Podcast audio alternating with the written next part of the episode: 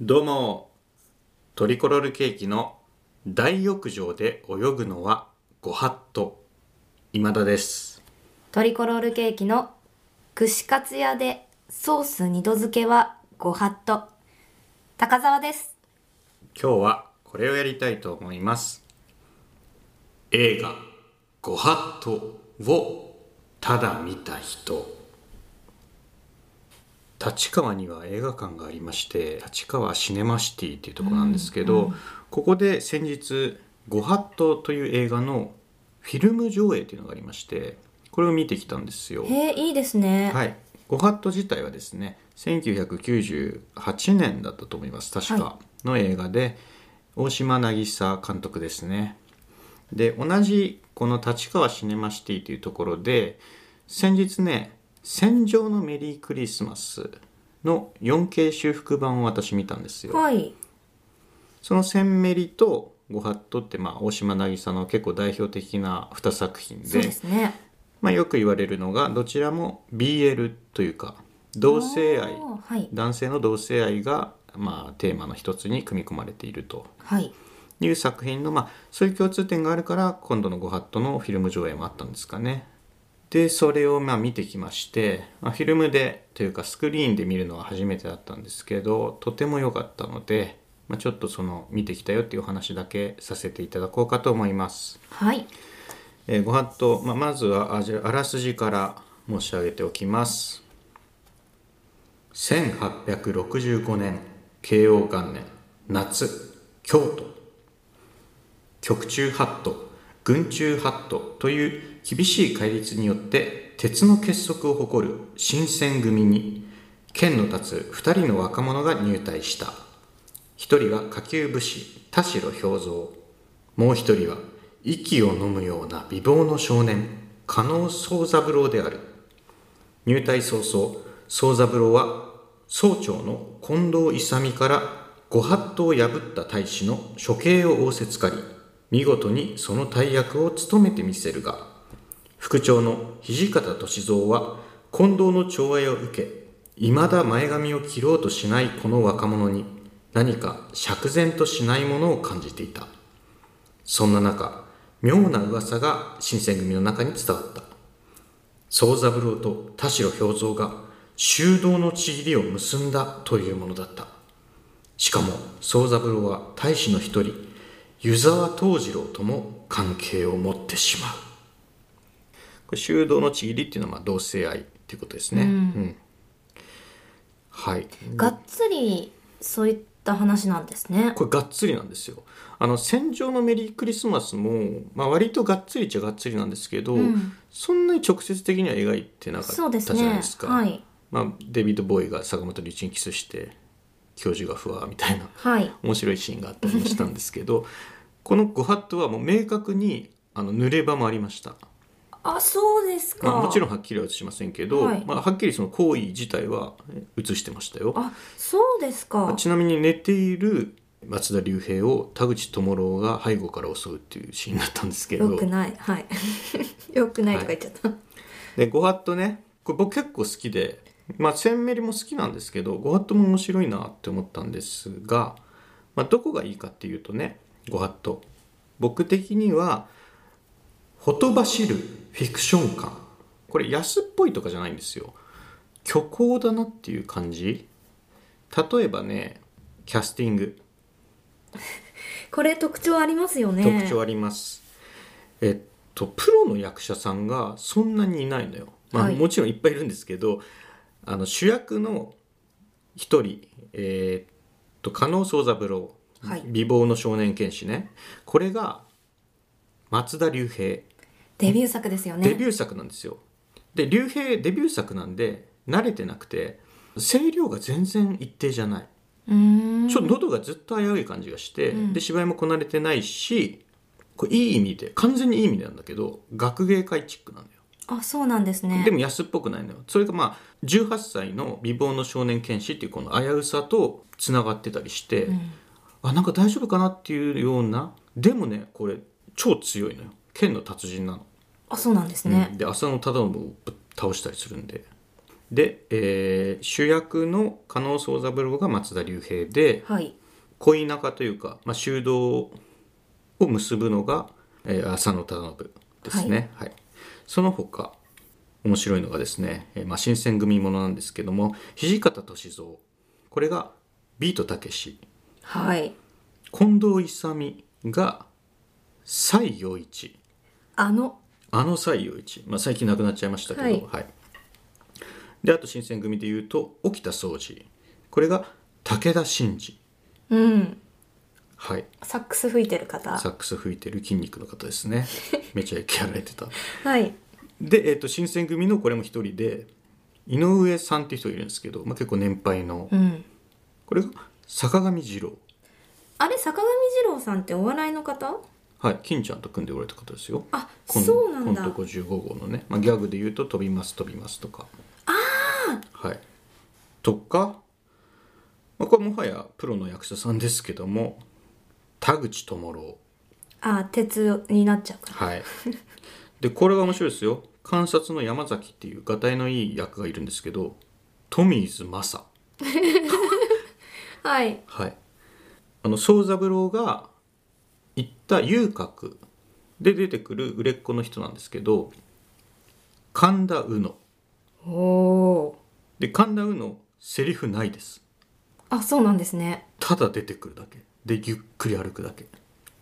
美しさを添えているんまあですそうかいうこねとですね肥後のなんか侍みたいなやつで的場浩二うん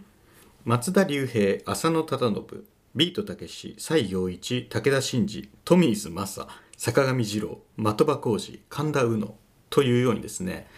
一般の映画では一般のって、まあ、よく映画館にかかるような映画ではメインに来る人が一人もいないしいるにしても浅野忠信とか松田龍平とか癖のある方癖のある俳優が多くて、うんうんまあ、増田龍平なんてデビュー作でもありましたからね、はいでその中にこう、まあ、ビートたけしとか西洋一とか坂上二郎とか変ですねプロパーというかちゃんとした俳優の人が一人もいないわはいいるにしても浅野忠信うん武田真治なんですよはいこのキャスティングがすごい嘘っぽさというかフィクション感虚構感を作り出してて、うんとてもいいなって思ったのちなみにこの座組の中で演技面から作品を引っ張っていく人っていうのがビートたけしと浅野忠信なんです こんな映画って、まあ、今あんまりないなって思って武田真治さんも演技結構ででかいでか、まあ、アンダーグラウンドな感じのちょっと変わり者だよねそうですね、カンコピーしておきますか武田真治のセリフえできるんですかあできますよあああの件かあの件なら僕は苦手ですよはは これそれか本当ですかん見てくださいぜひ UNEXT とかで見れるんであはい、はいこのフィクション感っていうのはなんかやっぱいいなというか、うんこの劇映画とかドラマとかでしか味わえないはい、演劇とかでしか味わえない時代劇ですしね、まさまさにそうなんですでそのキャスティングもそうですし、まあ、舞台設定もそうなんですよ「戦場のメリークリスマス」は戦時中の捕虜収容所っていう明らかに異常な状況下だったんですけどもはい今回は新選組ということでですねえーっと千ミリは結構あの日本刀を持ち歩いてるやつがいたりとかそうですね結構やばい空気がずっと漂ってて、こう画面全体に緊張感がみなぎってるんですよね、うん一触即発感がそう、はいで暑いしちょ汗もかいたりして、うんで新選組このご法度は、まあ、異常は異常なんだけどこうそんなにギリギリじゃない感じがするんだよね、うーん剣術の稽古のシーンで木刀なんだけどみんなはいちょっとあやけに危ないなっていうシーンがちらほらあってはい特にたけしとかあのすごい近いけどそんな力いっぱい振り回すんだっていうのがちょっとヒヤヒヤするようなシーンはあるんだけど、まあ、1,000ミリほどピンピンに緊張してる感じはないんだけうどで1,000ミリになくてご法度にあったのが、まあ、時代劇ってことなんだけどはいゴリゴリの時代劇でもないわけよ全員が曲げを言ってなくて例えば松田龍平は前髪を下ろしてるしはい武田真治も髪が長かったなんかそこもね一つ時代劇っていうフィクションの中でまたもう一つフィクションに行ってるような気がしたのね、はい本当に劇をみんなでやっている感じ、うんちょっと演劇性も感じたりしてうんすごくフィクションだなって思ったんです、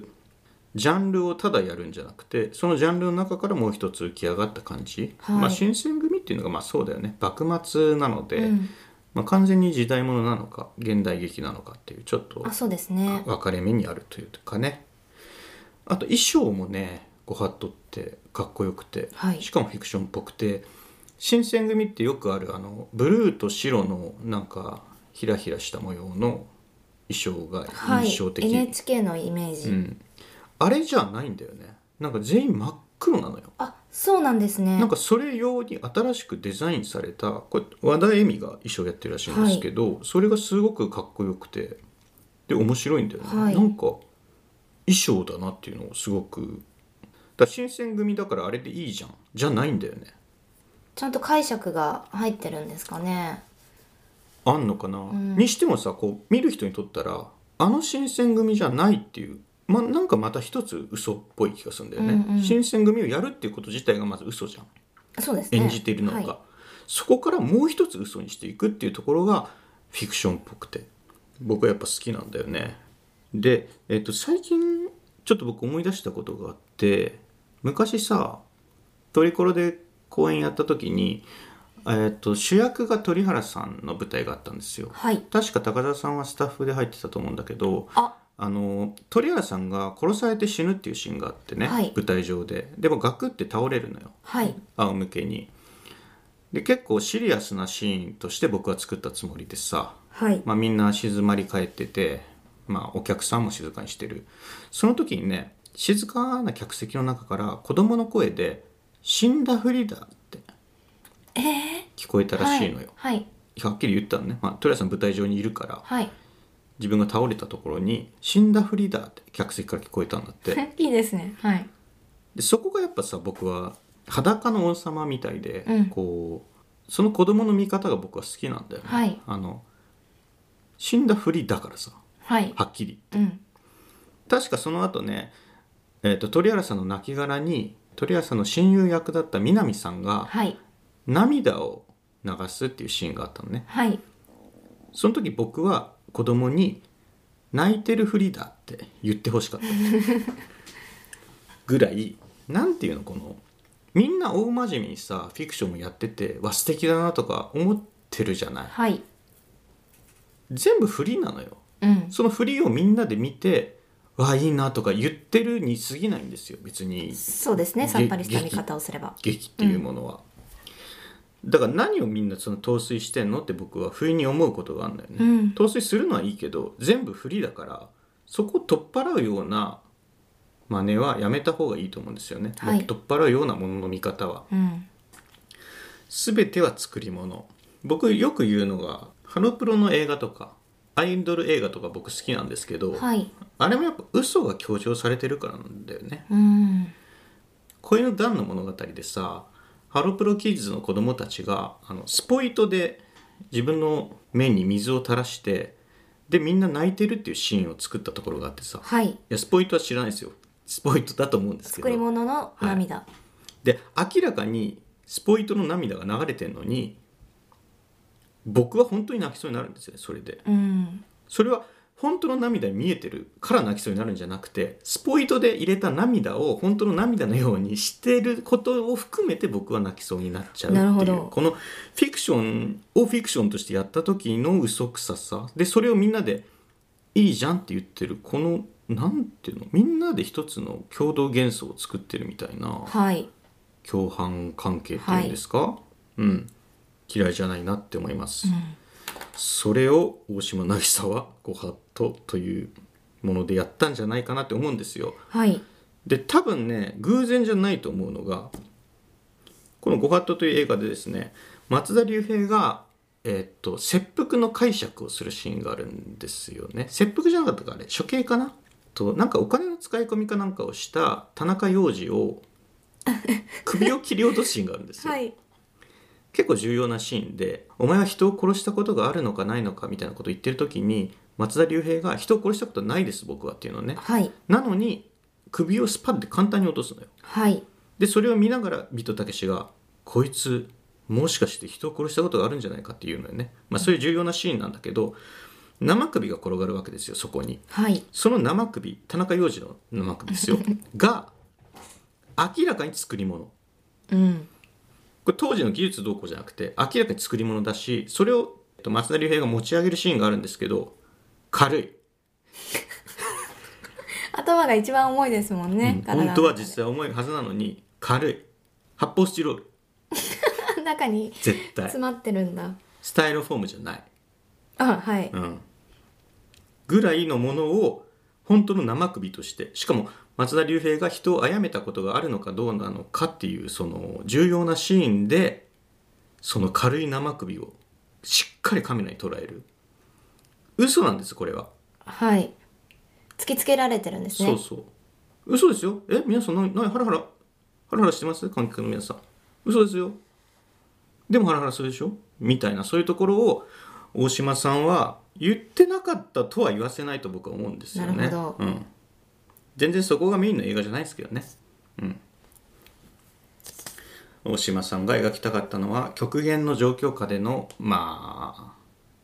同性愛ですね。はい。鮮明にと共通したテーマっていうのはそこです。みたいこれな面白いですよ。ただ、今回がポトフ224ですよね。はいこれがアップロードされた時にはもう終わっちゃってるかもしれない。ぁはい。えっ、と、立川シネマシティで1週間限定だったんで、あ、そうなんですね。はい、で、僕その初日に行ったんですけど、多分、大島ファンの方だと思うんですけど、あのースクリーンの最前列のど真ん中に座っていらっしゃったお客さんが終演した瞬間にあのスタンディングオベーションすごい。されてましたでも一番前でいよく見れるなとかいう気持ちになっちゃった。映画ってでも一番前が一番いいですよマジで離れたところで見てるんですかちょっとちょっと後ろの方です、私。あそれ全体を見ようとしてるんでしょ、はい。じゃないじゃない前よ入り込み入り込みもそうだしあの全部見たって別にいいことなんかないんだから首痛くないですか目も疲れるし。あその方がいいじゃん 映画の全体を見ることが映画を見ることだと思ってるようじゃダメ思ってないです、別いやに。でもそうふしにたはい思ってないいうのは全部を見たいっていうのはできないことなんでうん。だったらあのどっかにフォーカスをこの自分のフォーカスをん当てた方が僕はいいと思いますよ、首なんか疲れたっていいと思いますよいやもう目も疲れる首も疲れる嫌ですそのそれどころじゃ映画どころじゃなくなっちゃういやそれ500席とかのとこでの A 列は疲れますけど、はいだから300とか400はもそっかやっうてみ C ようじまゃででんすね C まで ABC 列の C まであそうですかだと僕は思いますそっか、だからもう視界全面がスクリーンぐらいでもいいと思いますよマジで何かを一番前で見たんだよなでもそれ豊島園とかのでかいとこだったからあそかのもしれない 3D じゃないのもしかして昔のアバターとかの時代は確かに、その 3D を楽しむっていう意味であの視界全部をスクリーンにしなきゃいけなかった、はいメガネの外に画面がないようにしないといけなかったから最善で見た方が良かったんだけどその意味じゃなくて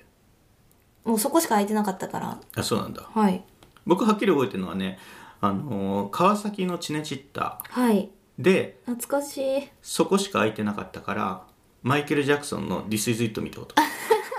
それはめちゃくちゃ楽しいだろうなちょっとでも首が疲れたね疲れるじゃんやっぱり This is it はまあドキュメンタリーだからな あそうなんだうんユーネクストとかで見られる UNEXT でご法度ありますので、ぜひ見てみてくださいよあの音楽が坂本龍一でうん非常いにやずっとずっと見たいって思ってそれこそ、うんあのレンタルショップで毎回裏のパッパッケージの裏を見て、うん、借りてなかったものですこれ BL ですねはっきりとはい1000ミリは言っても匂わせの結構はっきりしたやつぐらいだったと思うんですそようですね、ご法度はまあはっきりそういう行為をしてますっていうシーンもありましたからね、うんああよかったな武田真治うん稀有な俳優さんだよね思い返すとさ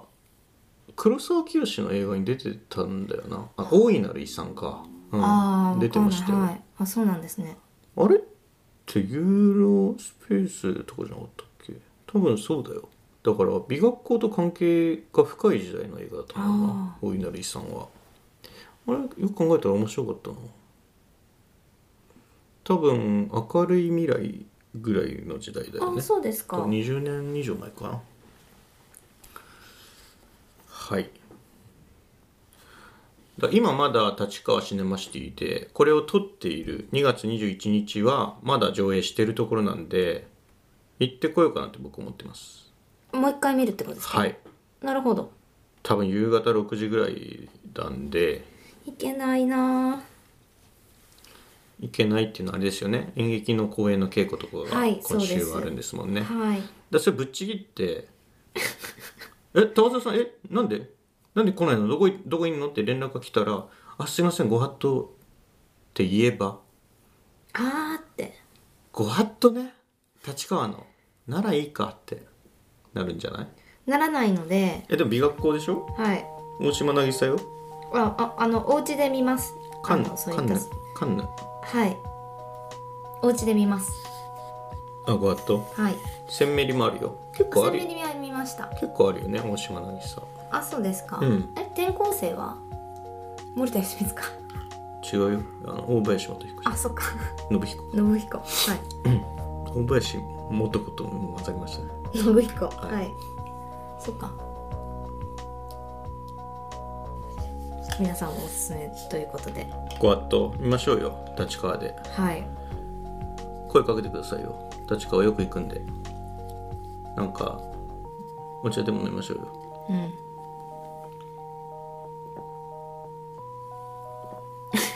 ファンタ今あり ゆっくり飲んでますけど大丈夫ですかじゃあありがとうございましたがとうございました